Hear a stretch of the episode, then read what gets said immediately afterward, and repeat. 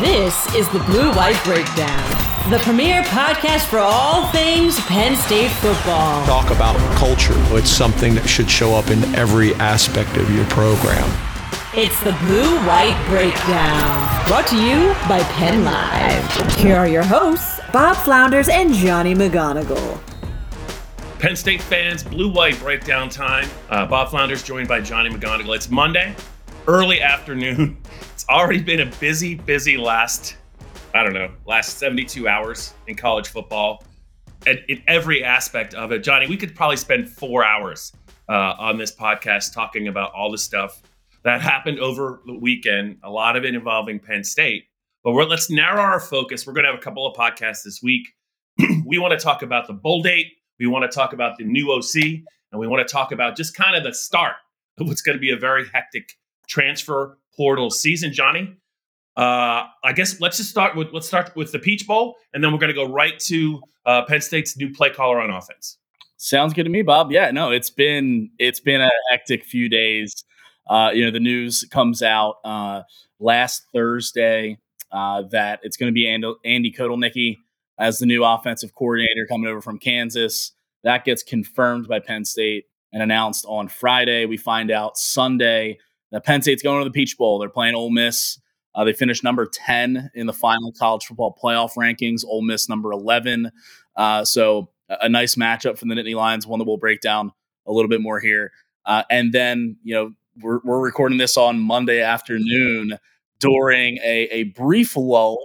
Uh, you know, wouldn't be surprised if it picks up, you know, while we're recording or, or right after Bob, but the transfer portal is open to all college football players.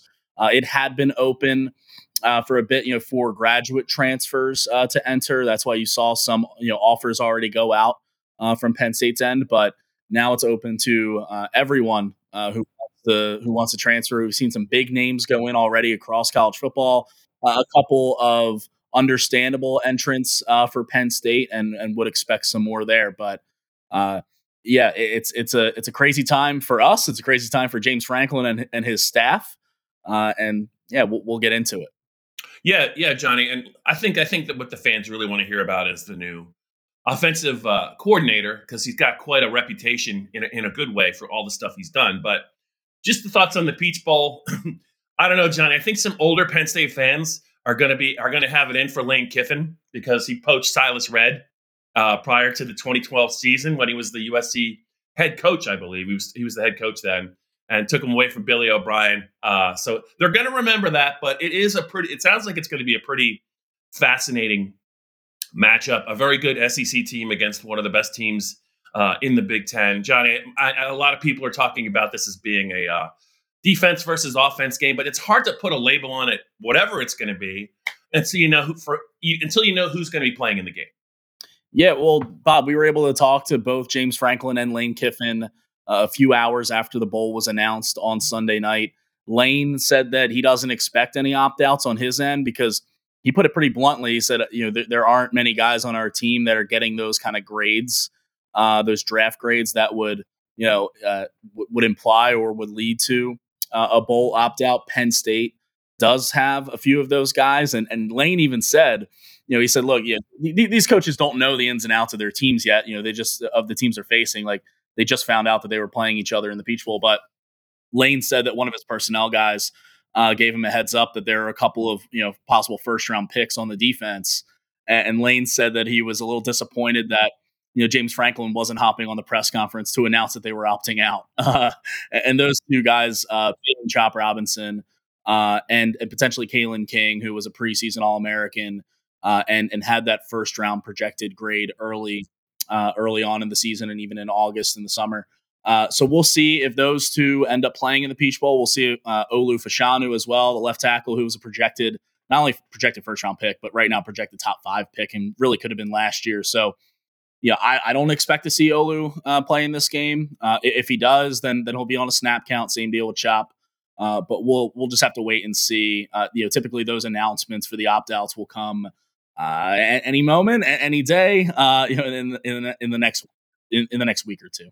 Yeah, first round's a whole new world. You know, it's I know I know there's some nil money at stake, but a first round guy to play in a bowl game that is not a playoff game. It, you know, I think he would be getting advice to the contrary on that. We'll see. Uh, Olu, I think, has a lot to be in the first round. I think Chop has got a really good chance to go in the first round as well. I'm not sure about Kalen King anymore. I just don't think they, you know, you saw the All Big Ten vote. He came out very good player. I don't know that he took a step forward, but I guess that is debatable. But yeah, uh, it's funny, Johnny, because two years ago when Penn State uh, started five and zero, oh and they they were they you know they finished seven and six. They were leaking oil going into the Outback Bowl, which was not what anyone would call a marquee bowl. I don't think Penn State's NIL program was really structured uh, the way that they wanted it to at that time, and they had a they had a ton a ton of opt outs. It was a seven and five team. Jahan Dotson was on that team. He was, you know, in the first round conversation. They had a lot of guys opt out of that game, but it wasn't that way uh, last year for the Rose Bowl, a more prestigious game, a team that really wanted to finish on a high note. Um, it could be more of that than maybe the 2021 game where you just saw like every other day they were losing a pretty good player, and a lot of them were on defense along with Jahan Dotson. But it could be fewer maybe than a lot of people expect. But I'm with you it's hard for me to see Olu uh, putting anything at risk in a, in a bowl game when he could, you know, he could be a top five pick. Yeah, it, it helps that it's the Peach Bowl. It helps that it's a New Year's Six Bowl. Uh, it's not the Outback Bowl, but it's also not the College Football Playoff, which is uh, what this team and, and what those guys, you know, especially Olu. You know, I, I, remember talking to him out out at the Rose Bowl before the game, the game that he didn't play in because of an injury, but he talked about his decision to come back for this season and he mentioned national championship. And these guys had mentioned that uh, throughout the offseason that that was a goal of theirs was to compete for the Big Ten title, compete for the national title, make the first college football playoff in program history, and that didn't happen. Um, but it's still a good it's still a good bowl game. There going into conference championship weekend, there was a chance that Penn State wouldn't make a New Year's Six bowl game if you know if Oklahoma State had beaten Texas or you know if Iowa had not only scored a point but uh, but you know beat Michigan, uh, then they would have stolen New Year's Six bids as Power Five conference champions. That didn't happen. Uh, also, Penn State, I think, really lucked out in the opponent because I, I feel for Oregon fans. You know, you, you just lost the, the Pac-12 title game uh, to Washington, and now you're playing Liberty. Like I understand and, and, appreciate and agree with you know the Group of Five being represented uh, in the uh, in the you know the New Year's Six games, but boy, I, I would have had SMU uh, in that in that slot personally. But either way, so you you you you, know, you face Memphis a few years ago in the Cotton Bowl. Um, I, I, think interest around that game was a little lower, relatively speaking, than than it would have been against a Power Five opponent. So they got a Power Five opponent in Ole Miss. Uh, I'm looking forward, Bob, to you know when we're down there in Atlanta. You know, just all of the all the bowl prep, all the lead up for the next month. You know, the, the quotes that may or may not come out of uh, Lane Kiffin uh, and and even the tweets potentially. We'll see. Uh, but I think it's a good matchup for Penn State. It's a good situation. Uh, they've never played in the Peach Bowl before. Uh, I've covered the Peach Bowl before. Mercedes Benz Stadium is really, really cool. Uh, it, it's worth seeing a game there. it's an easy flight down to Atlanta from Philly or Pittsburgh or even Harrisburg. and so, um, yeah, I think all, all things considered, a pretty good situation for a 10 and 2 Penn State team that while they didn't accomplish the goals they wanted to this year, it's still you know the fifth New Year's Six game in James Franklin's ten years as head coach. Yeah. Before we get to the OC, Johnny, I think I would be remiss if I didn't ask you because you followed it uh, very closely uh, from the first set of rankings. Um, do you think the committee got it right? Are the best four teams in the playoff?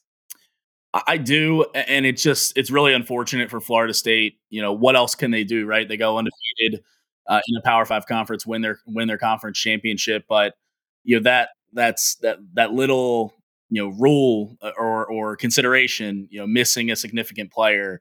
I just don't think Florida State is the same team without Jordan Travis. I mean, you were talking about a Heisman contending quarterback. Um, and, and look, they scheduled SEC teams like they scheduled LSU, but once Bama lost to, or excuse me, once Bama beat Georgia, uh, I thought not only did Georgia or excuse me, Bama, you know, deserve to be in, but if you're putting Bama in, you can't leave Texas out. And I, I think I think they got it right. Uh, even though I understand the outrage and the and the vitriol and Mike Norvell's statement and everything coming out of Tallahassee, like I totally get it. Because again, what else can you do if you're the Seminoles?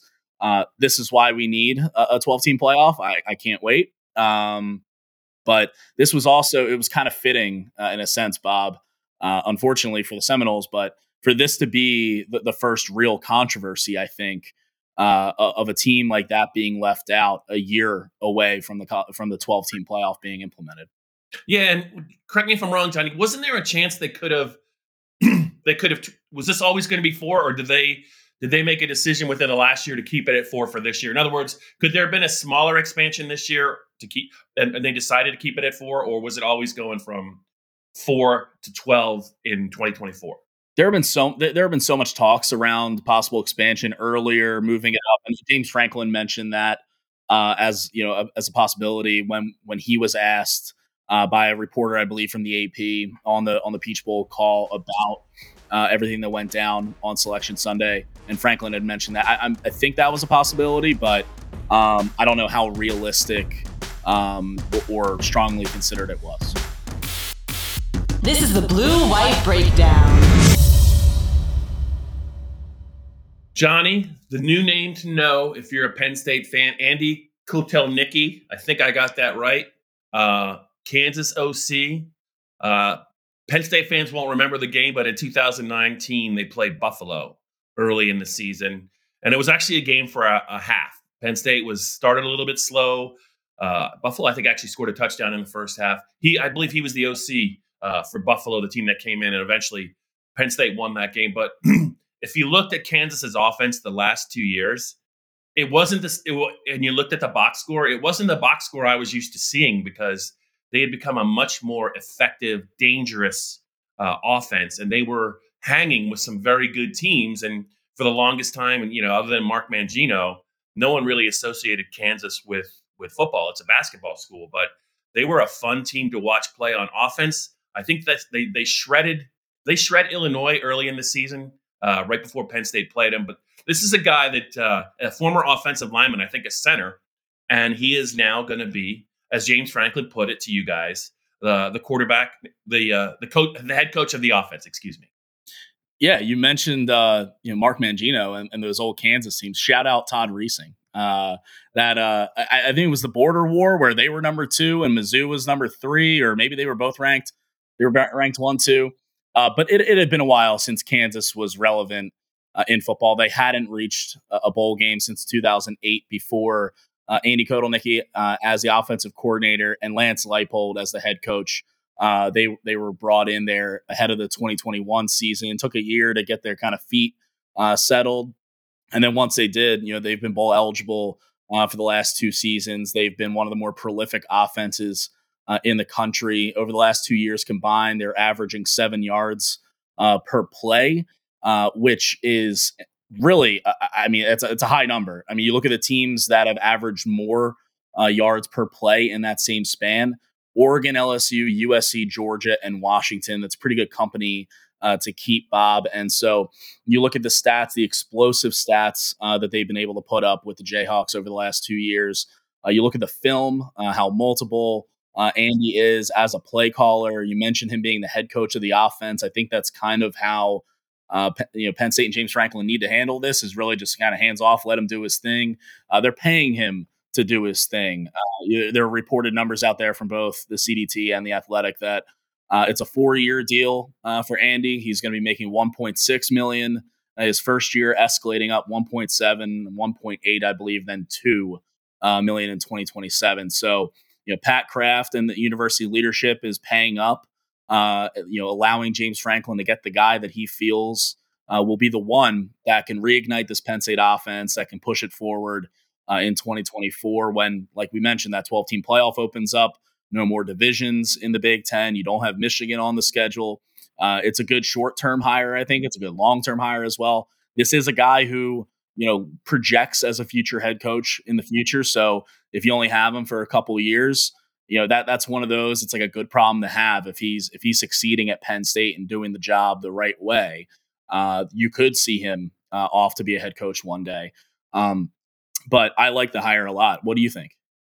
Um, i like it too. I was i was curious um, i remember you know when when he abruptly fired mike Yurcich, um, and this is just this is just these are just my thoughts uh, joe moorhead's name came up uh, right away and a popular choice uh, with the fan base for all he did for Penn State at 2016 2017, you know, he, he left Penn State to become the Mississippi State head coach, uh, OC at Oregon. Uh, the last two years at Akron have not been great, but that's not really a program where you're going to go. It's, it's really hard. It's, it's it's really it's it's just not an easy place uh, to win games in the MAC. But a lot of people were rooting for him. I, my sense, though, as the longer it went on, Johnny, um, that James had something other in mind. I think I think he had. I do believe him when he said he had a list, and I do believe uh, Andy was at the very top of of his of his list.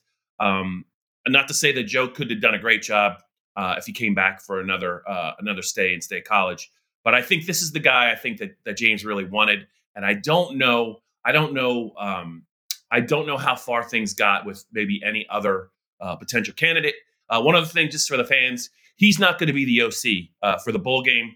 He's going to be just like, like they, they, did with Manny Diaz coming on board as the DC. He's going to kind of, and with Moorhead, he's going to when he came when he came over from Fordham, you know, prior to the prior to uh, some things going on, he's they're just going to kind of be there, kind of kind of get to know the program, get to know the players, uh, take it all in. But if, if you're expected to see him on the sideline for the game, that's not going to happen. Yeah, I was just about to say that, Bob. It's going to be an you know an observatory role uh, for Andy over the next few weeks, sitting in on on every meeting, building as as many relationships as he can, uh, not only with the players but with the coaching staff as well. Uh, and James commended what Ty Howle and Ja'Juan Seider have done as co-offensive interim uh, coordinators uh, over the last two games of the season. You know, beating Rutgers, uh, beating Michigan State thoroughly, and they're going to maintain the, their roles as co-coordinators uh, for this Peach Bowl. But Andy's going to be behind the scenes. He's going to be getting to know guys. You know, obviously getting to know Drew Allar and Beau Pribula uh, over the next month will be crucial. Uh, evaluating, you know, the the roster's strengths and weaknesses. Um, that's something the staff is doing as a whole, though. Right now, to be honest, you know, especially with the portal open, and you know, after having conversations with with players individually about you know where the coaching staff sees them in their futures, like that's something that is happening ongoing throughout the Lasch building uh, right now. But the next few weeks are going to be important for Andy to come in, uh, you know, ingratiate himself, you know, uh, and and get his get two feet on the ground, get settled. That way, as soon as the bowl game is over, like Manny Diaz did a couple years ago, just kind of hit the ground running. Yeah, yeah. A lot of lot of stuff was going to happen between now and Penn State's uh, bowl date, and once once it starts, usually usually there's more coming behind it. I do. You're right. There's going to be. I do believe there'll be some opt outs. I'm not sure what the number is going to be. Some some make sense more than others. There's usually a surprise or two um, every year. I'm not sure how that's going to play out this year. I think James and his staff have done a really good job uh, with the way that they have the system in place now. That that they've been able to encourage players to maybe just stick around, stick, stay with the team. You know, you're not going to play much. Uh, you enjoy the trip. You guys earn this. You know, you know, you got plenty of time to get ready for the draft. It could be and then, you know, on game day uh, against Ole Miss, they don't play that much, but there's a lot of young players Penn State wants to take a look at. I here I want to follow up with you, Johnny, on the the Final Four. Um, just your thought. I have some pretty strong thoughts. I watched the Alabama Georgia game. I didn't really pen, pay attention to the Texas game only because I thought it was going to be uh, a complete mismatch, and it was. I deeply regret watching the Michigan Iowa game uh, shame on me. It's a terrible waste of a Saturday night. But when you look at the Final Four, I, I have a pretty. I think I know who's going to play in the final. Do you have any strong thoughts as you analyze the Final Four about where it may be headed and who might be? Uh, well, they're not cutting the nets down, but who's who's going to be number one? Well, Bob, you mentioned Texas and Oklahoma State being a match. I hope anyone who listened to last week's podcast uh, took took the advice and and tailed uh, you know Texas to to cover because that was that was pretty easy. I think it's going to be Michigan beating Bama, and then I think Texas will beat Washington, and I think you're going to have Michigan against Texas in the national title game. And God, it kills me to say this so soon, but I I, I think Michigan's going to win it. What about you? Yeah, I mean, you can you can look at how they've played at times this season and you look about all the allegations swirling around him with the scene stealing, and you're like, well, is this really the same team that started the year? Uh, and now that they're kind of been exposed for uh, some of the things that's happened, it is still a very, very talented team at its core. Um, the run game, the offensive line, uh, the defense. It's hard to take. It's hard to read anything into the Iowa game. I think they were just trying. They were just trying to get in, get out, stay healthy. You know, they have they've been in the playoff before. That this is what they've been kind of targeting. I don't know how dangerous they are. I don't know if they can score enough points. Um, I, I, I just don't know to, to to venture outside of the Big Ten uh, and win. As bad as Penn State's offense was in the state college game against Michigan without Harbaugh on the field, it was essentially a one possession game uh, for into into the fourth quarter, and that just was not a good Penn State offense. I think it's going to be Alabama and Texas in a rematch. I think Texas is going to beat Washington. I, I like what Washington's done, and they definitely had uh, Oregon's number. That surprised me um, how well they played Oregon, especially the second time. I thought Oregon was rolling. I think you did too. I just think. Um, I just think with Alabama and some prep time, and that quarterback is is coming of age, right? In front of our eyes, the plays he's made the last two games in hostile environments, um, I think is is is a good sign uh, for Alabama. It almost reminds me this Alabama team almost reminds me of the 2014 Ohio State team that kind of struggled early in the year. Uh, Penn State almost beat them in double overtime at State College, but they got better and better as that season went, at, uh, uh, you know, kind of transpired. And I think the way that they can play defense, they played some nasty defense against Georgia, but that mobile quarterback and the weapons they have, I think they're better than Michigan. Uh, I, I, look for I look for a Texas Alabama rematch, and if I'm right, I'm going to hold off on uh, on my pick. You're on record as saying Michigan. I, I kind of think it might be it might be Alabama's year. I hate to say it. I think they're the two best teams when you look at all three phases. Um, but I am very curious about what Harbaugh and Michigan can do outside of the Big Ten because it really that's all they really have played this year. They played the Big Ten. They didn't really play anyone really in non-conference, and they're a solid team. But I don't know if they have enough firepower, man. Yeah, don't get me wrong. I would I would love to see Alabama Texas again, uh, especially with the way both those teams are playing right now. Alabama coming off the win against Georgia, Texas finding its stride over the last couple weeks, like Quinn Ewers against Jalen you know, 2.0. I will take that hands down. Uh, I love what Michael Penix and Washington have done this year. They surprised me against Oregon. They were 10 point underdogs and they win that game, beat Oregon for a second time this year. Like, I, I really like what the Huskies have on offense, but I look at what Texas has in the middle of their defense, especially up front at defensive tackle and D end.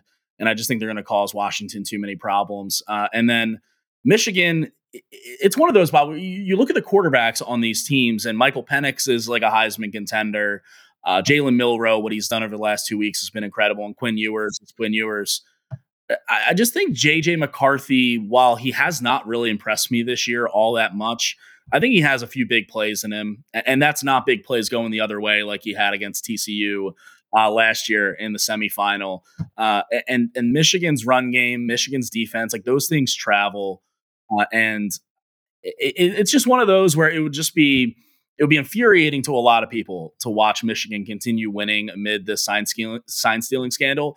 But that's like college football loves a villain, right? Everyone needs a team to hate, and that's it's kind of re- kind of a reason why I think Michigan is going to end up in the national title game. Uh, and and it's one of those where everyone wants a Texas Bama rematch. I, I don't think we're going to be rewarded with that. Yeah, you, you might be right. Uh, and every they do love a villain, and uh, he, I think he thrives. I think he really relishes kind of being that abrasive guy. He's kind of always been that way, right? Even when he was with the Niners, he's just uh, one of those guys. When he was at Stanford, he was a little abrasive. So it just, but he, he sticks to his guns, man. He's he's gonna go. He's gonna go out the way he wants to go out. It's it's gonna be a fascinating matchup. Uh, we'll see, Johnny. Before we conclude it, hey, we both had uh, we both. It's Monday. Uh, this is today is the deadline to, to, vote for the Heisman. We both had a vote. We're not going to divulge anything about uh, about who uh, we picked, but uh, it should be interesting to see who wins this. I think it's really down to really a, a very small number of players, maybe two, but uh, maybe just one. But Johnny, my segue is we, we, could talk about the Heisman, but we're not allowed to. We could talk a little bit about the transfer portal and things are going to change. And Ohio State, man, they they had a hell of a year. They just lost their starting quarterback. yeah, I, I, was curious um, about Kyle McCord's preseason Heisman odds because they, I, I, think they were decent. Uh, and Kyle McCord's gone now. I wonder what led to that. I'm sure more information will come out uh, as the hours and days trickle on. But you know, I thought he he showed a lively arm at times, but then again, like against Penn State, I don't think he was all that great. Uh, against Michigan, he had what two interceptions. Maybe that was a conversation between him and Ryan Day, and you know Ohio State wanted to go in a different direction, or they couldn't guarantee that he would be the starter next year. Who knows? But uh, and not only Kyle McCord, Julian Fleming, Southern Columbia's own, uh, former Penn State uh, target, former number one uh, wide receiver in the country in the 2020 class, five star kid. Uh, played four years at Ohio State. I don't think made the impact there that many thought he might. Uh, Tough depth think, chart. Tough depth chart. Yeah, it's it's difficult when you're in a wide receiver room with you know Chris Olave, Garrett Wilson, Jas- Jaxon Smith-Njigba, and Marvin Harrison Jr. I think he was, and even Emeka Egbuka. Uh, I think Julian w- was his best season was last year when he was third on the team in receiving with over 500 yards and six touchdowns. Curious to see if Penn State, you know, kicks the tires on that one again. Uh, might be too much bad blood. You, if you're Penn State and James Franklin, do you really want leftovers? Uh, it's a tough, it's a tough sell for me. I, I think that James might wish him the best, uh, but uh, I know they need to upgrade. They need to upgrade the uh, wideout position, but that would be a really interesting uh, move. I'm going to say that will not happen. I would venture to guess the same, but again, this is a wide receiver room at Penn State that, like you mentioned, Bob, it, they they need they need not only bodies but capable bodies, and we're going to see some bodies leave. Uh, you know, Penn State's roster. We already saw a couple. Uh, again, with the portal opening today, Monday. Um, you know, Christian Driver, wide receiver, who I think played 27 offensive snaps for them this year, uh, wasn't wasn't a factor. Uh, he ultimately he decides to enter the portal. First domino to fall in that wide receiver room, which I wouldn't be surprised if there's a few more that exit the doors. And uh, as Penn State tries to bring in more instant playmakers for the 2024 season, uh, Alex Bacchetta as well, uh, the punter, uh, he was a scholarship player. You know, you know for for Penn State to give a specialist a scholarship right away when he was a recruit uh, spoke volumes of what they thought of him. Then he was a highly regarded kid coming in, but you know Riley Thompson won that job uh, for the. Had a hell of a year, um, you know, after transferring in from FAU. Curious to see uh, what his situation is because uh, it's kind of unclear whether or not he has eligibility next season or not. He was listed as a freshman by FAU last year, listed as a senior by Penn State this year. The Australian, he, he's an older guy, uh, so I'm. we, we asked Stacy Collins, the special teams coordinator, uh, when he was on the one assistant coach call a few weeks ago about Riley, and he just said, "Yeah, we're gonna have a conversation with him after the season." So we're not giving anything away on if Riley Thompson will be the punter next year or not. We'll, we'll just have to to wait for maybe maybe a, a bowl media day down in um you know in in state college, Bob, or in Atlanta to see if we can talk to Riley and, and ask what's up. But uh, th- those are the two early entrants right now for Penn State, uh, and wouldn't be surprised if there's you know I, I wouldn't be surprised if it hits double digits uh, in terms of exits and maybe even you know in, in the 15 20 range uh, as they try to really overturn this roster and they've got a really good 2024 recruiting class coming in. So uh, you know the, you're only allowed 85 scholarship players on a roster bob. You can't you can't take 120 yeah and to be fair i think both sides i mean james uses the term hard conversations. Uh, I think that they're just some players that did not work out at this level for Penn State, and it's not maybe it's not all on them. I mean, Penn State has made it in the in less than you know in the last what eleven months they fired they gotten rid of the wideouts coach they've gotten rid of the OC. I don't think it could be you could put it all on the players who really haven't surfaced at wideout. But traditionally, Johnny, that's a position where if you're not playing pretty early at wideout at a, at a major school, it's tough to it's tough for that fourth year breakout. And there's a couple guys maybe in their second and third year now that and in, even in their fourth year that it might be best for to for them if they really want to play football. Uh, they're gonna have probably have to play wide out somewhere else. And and like like you said, I do think if I was to over under this about uh, transfer portal guys, I think I would lean towards uh, double digits as well. Yeah, and and also you know those listeners like keep in mind, I, I don't think anyone listening to this podcast would take this approach, but I've seen some people on Twitter, you know, when you put out like, oh, Christian Driver is in the portal or you know, whoever's in the portal, and you know, most of the responses are positive, wishing them best of luck, all that. you see some of some people saying like, "Oh, who?" or you know, like, "Oh, good riddance," and it's like, you know, come on, guys. Like, you know, they, they came to Penn State looking for an opportunity to play. It's a big time program. You know, for a lot of a lot of high school players would kill to play for Penn State, uh, and it just doesn't work out for some of these guys. They're looking to play, and frankly, Penn State is looking to shed you know shed scholarships and and bring in guys who might make an impact. So you know, a lot of these players, um, you know, some of them might, you know, feel hard done by. Some of them might just be thankful for the experience. But regardless, you know, th- there are some entrapments and some bad things that come out of the portal. You know, guys not landing on their feet elsewhere. But uh, this is just a, you know, if, if someone enters the portal, just you know, just just thank them and and, and go on their way. You know, don't don't badmouth anyone. don't badmouth you know nineteen year old uh, football players who are wanting to play football. Yeah, well said, Johnny. I do agree. I went, Johnny, I went the whole podcast, the whole podcast without mentioning the Philadelphia Eagles and the upcoming game this Saturday in Big D. I think I'm going to just leave. I'm just going to leave it alone. I'm, I'm just going to reference the fact that they're playing Saturday. Stakes are pretty high. Uh, and uh, I know that we're both going to look forward to that game, but we're really going to be looking forward to the next couple of weeks because there's going to be a lot of movement within Penn State's program, pro and con. You know, we haven't even talked about, you know, Manny Diaz, but um, you know, it's just going to be. It's this is the way it's going to be. January, uh, December, and January are going to be just very active.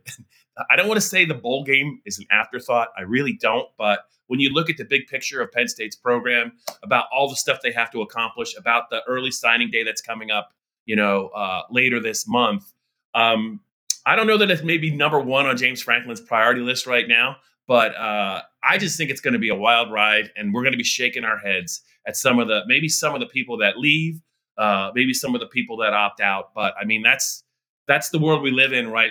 Everyone's got a right to do what they want to do, and it's going to unfold probably, like you said, once it starts, it's it's it's just going to be like a, a, domino effect or a snowball effect. And I think Penn State's going to be very very busy, Johnny, uh, the next six weeks.